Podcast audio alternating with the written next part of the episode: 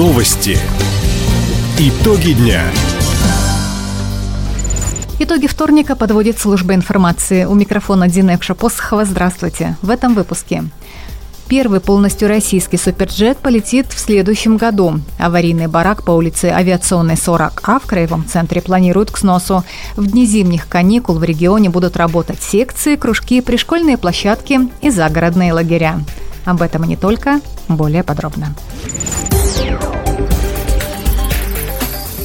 Двигатель для лайнера «Сухой Суперджет Нью» прошел первые летные испытания. Накануне летающая лаборатория Ил-76 с энергоустановкой ПД-8 выполнила успешный полет. Суперджеты с российскими моторами будут строить в городе Юности. Первым покупателем станет Аэрофлот. Об этом губернатор Михаил Дегтярев сообщил на расширенном заседании правительства края. В рамках Восточного экономического форума Заключено соглашение с Аэрофлотом на закупку 89 сухих Суперджет Нью с нашими комплектующими до 2030 года. Всего авиаперевозчики получат более 140 современных самолетов. Первый полет намечен уже на следующий год. Также в новом году в Комсомольске начнут возводить цеха для сборки легких самолетов «Байкал». Эти машины встанут на крыло уже в 2024 году. Промышленно-строительный кластер Хабаровского края официально вошел в Федеральный реестр кластеров Минпромторга России. Теперь предприятия-участники смогут пользоваться всеми государственными преференциями, в частности на льготных условиях приобретать оборудование и модернизировать производство.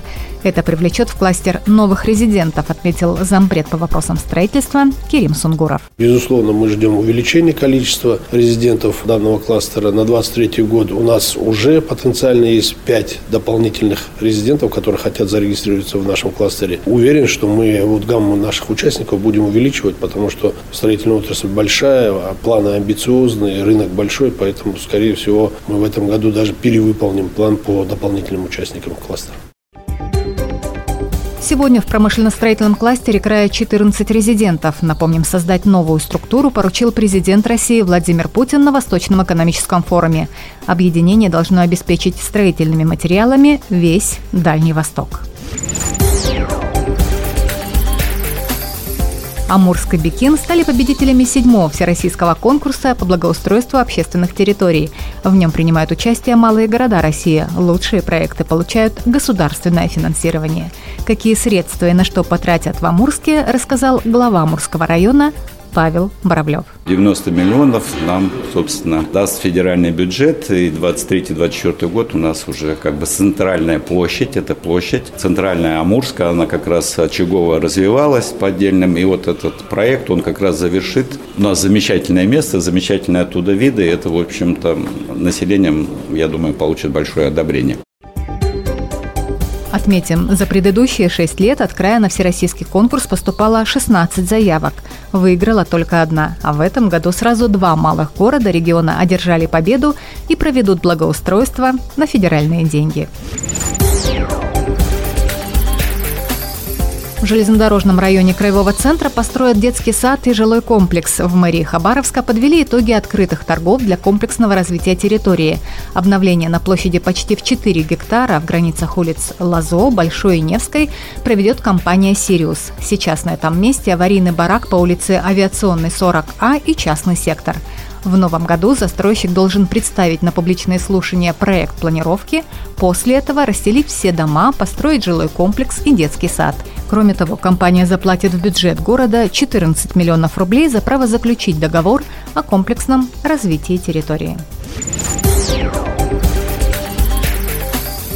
Годовщину со дня образования сегодня отмечает Ванинский район. Накануне в местном Доме культуры прошло торжественное собрание. Глава муниципалитета Сергей Нагорняк вручил удостоверение почетных граждан Ванинского района, премию «Общественное признание», почетные грамоты и благодарности. Напомним, история Ванинского района официально началась 27 декабря 1973 года, когда указом Президиума Верховного Совета СССР из части территории Советско-Гаванского района был образован Ванинский.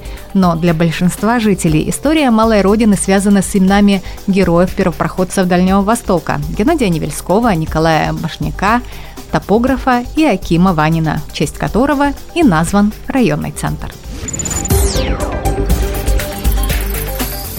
У большинства школьников края начались зимние каникулы. Отдых продлится до 10 января включительно.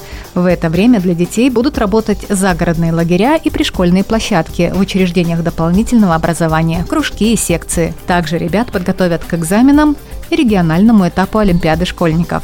Краевой детский центр «Созвездие» откроет зимнюю смену «Рождественский экспресс» в программе. Творческие мастер-классы, спортивные фестивали, научное шоу и исследовательские проекты. Отметим, все родители могут получить компенсацию за отдых в лагерях за счет краевого бюджета. Полный список организации отдыха и оздоровления детей опубликован на сайте министерства. Таковы итоги вторника. У микрофона была Дина Экша-Посохова. Всего доброго и до встречи в эфире. Радио «Восток России». Телефон службы новостей 420282.